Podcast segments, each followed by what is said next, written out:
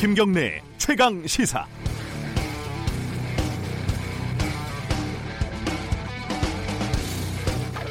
남자가 여자에게 사과를 합니다. 잘못했어. 여자가 말합니다. 뭘 잘못했는데? 대답이 없습니다. 여자가 다시 묻습니다. 너 뭐 잘못했는지 모르지? 아니, 알아. 뭘 잘못했는데? 그냥 잘못했어. 이게 뭐 남녀 사이에 관련된 흔한 농담이죠. 이 남자는 뭘 잘못했는지 모르는 걸까요? 아니면 아는데 말하면 더 혼날까봐 말을 안 하는 걸까요? 저는 어제 이 답답한 여성의 마음을 어, 드디어 이해를 하게 됐습니다. 어제 국방부에서 북한 목선 사건 조사 결과를 발표했는데요. 이해가 되지 않는 대목이 여러 가지입니다. 삼척항 방파제에서 발견된 목선을 삼척항 인근에서 발견됐다고 당초 발표했던 건 통상적으로 쓰는 용어였기 때문이라는데 언제 어떻게 통상적으로 썼다는 건지 잘 모르겠습니다. 유관기관과 협의해서 결정했다고 하는데 어떤 기관에서 이 용어를 쓰자고 했는지도 말하지 않았습니다. 당시 청와대 입장이 무엇이었는지도 밝히지 않았고요. 주민이 발, 발견하고 해경이 먼저 도착하고 그 다음에 군이 도착한 것은 누가 봐도 뻔한 사실인데 경계에 아무 문제가 없었다. 이렇게 어설픈 거짓말을 한 것도 그저 안이한 대응이었을 뿐이다. 이렇게 국방부는 주장하고 있습니다. 청와대와 관계없이 군 자체적으로 결정했다면서도 그럼 그 결정을 누가 했는지는 역시 말하지 않았습니다.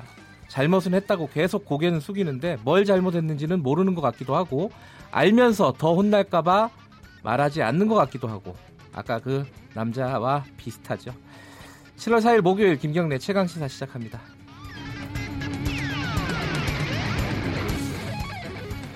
네, 저희 어, 김경래 최강 시사는 유튜브 라이브로도 함께 하실 수 있습니다. 문자 참여 가능하고요. 샵 9730으로 보내주시면 되고 짧은 문자는 50원, 긴 문자는 100원이 들어갑니다.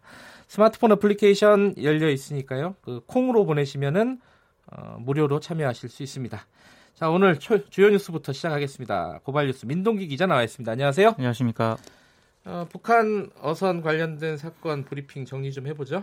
어제 이제 정부가 북한 어선 사건의 합동 조사 결과를 발표를 했는데요. 네. 합참 의장 등 관련 지휘관 6명을 징계하기로 했습니다. 네. 정경도 국방장관이 대국민 사과문을 발표를 했는데요. 네. 경계작전 실패는 어떠한 경우에도 용납될 수 없는 중대한 과오다. 관련자들을 법과 규정에 따라 엄중 문책하기로 했다고 말을 했습니다. 네.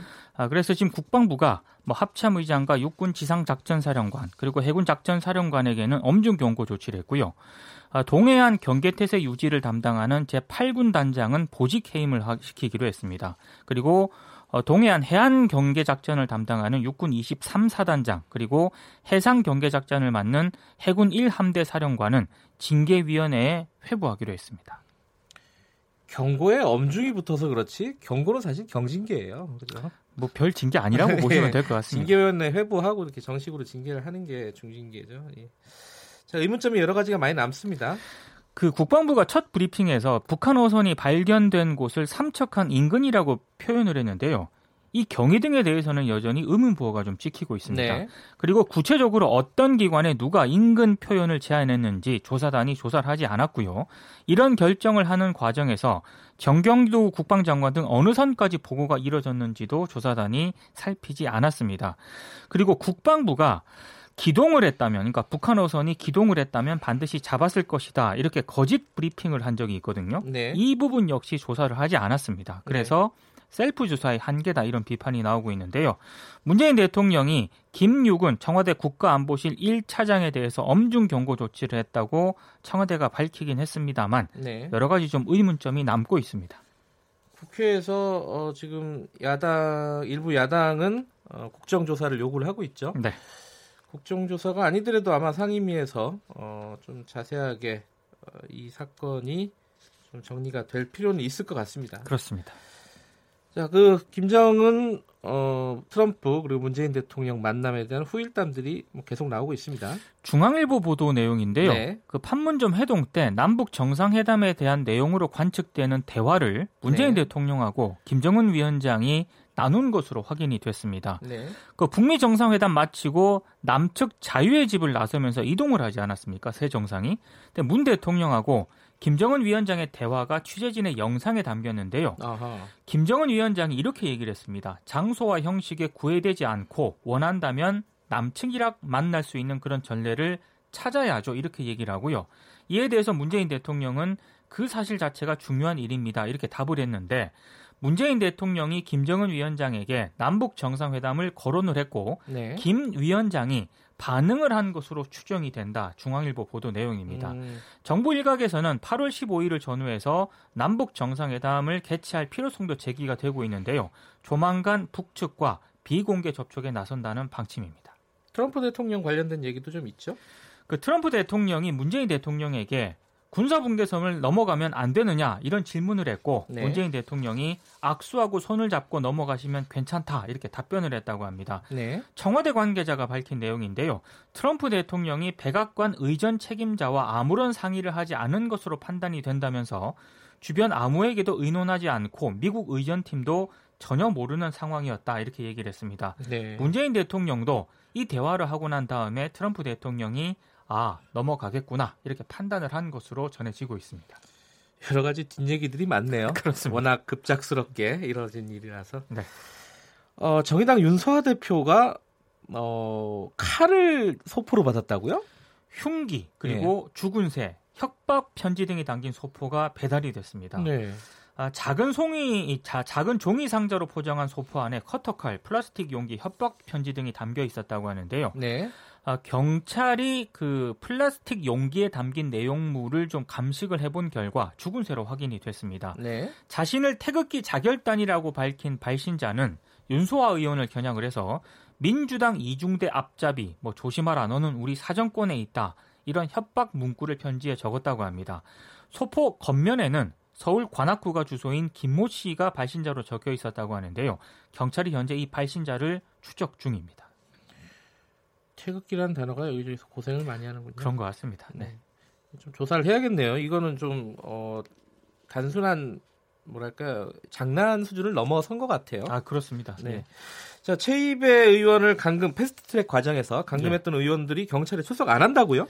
자유한국당 의원 4명이 오늘 네. 경찰의 네. 출석 통보에 불응하기로 했습니다. 엄영수, 여상규, 정가변, 이양수 의원인데요.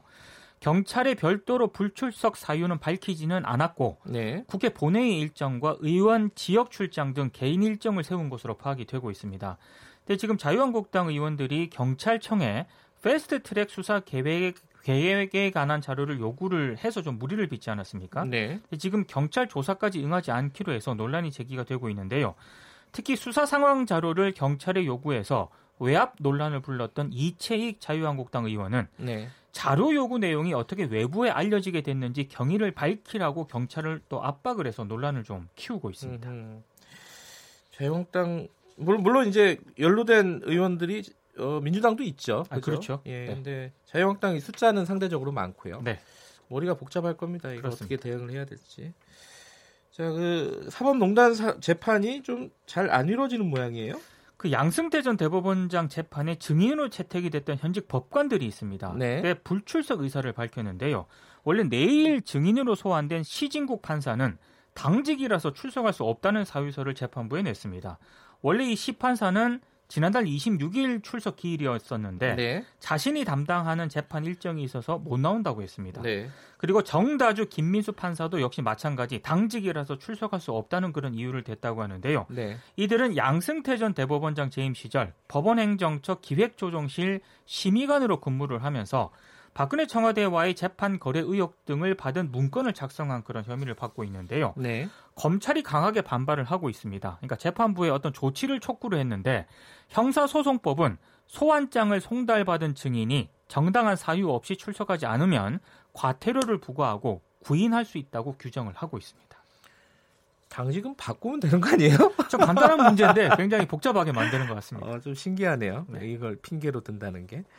마지막 소식 좀 전해주시죠. 사립학교의 공공성 강화를 위해 설치된 사학혁신위원회가 어제 기자회견을 열었거든요. 그동안 사학비리 조사에 나선 결과를 발표를 했는데 종합감사에서 441건의 비리가 적발이 됐습니다. 총장이 학비를 빼돌려서 골드바를 사서요. 나눠 갖는가 하면 총장 자녀가 운영하는 호텔 숙박권을 교비로 사준 사례도 적발이 됐습니다. 그리고 네. 총장 친인척을 학교 직원으로 무단 채용하는 인사비리도 만연했는데요. 교육부는 적발 사항에 따라서 사학 임원 84명을 임원 승인 취소 조치를 했고 직원 등 2096명에 대해서는 경고, 주의 등 인사 처분을 내렸습니다. 그리고 비리 정도가 심한 99건에 대해서는 관련자 136명에 대해서 고발, 수사 의뢰를 한 상황입니다. 알겠습니다. 오늘 여기까지 듣겠습니다. 고맙습니다. 고맙습니다. 고발 뉴스 민동기 기자였고요. 김경래 최강 시사 듣고 계신 지금 시각은 7시 35분입니다.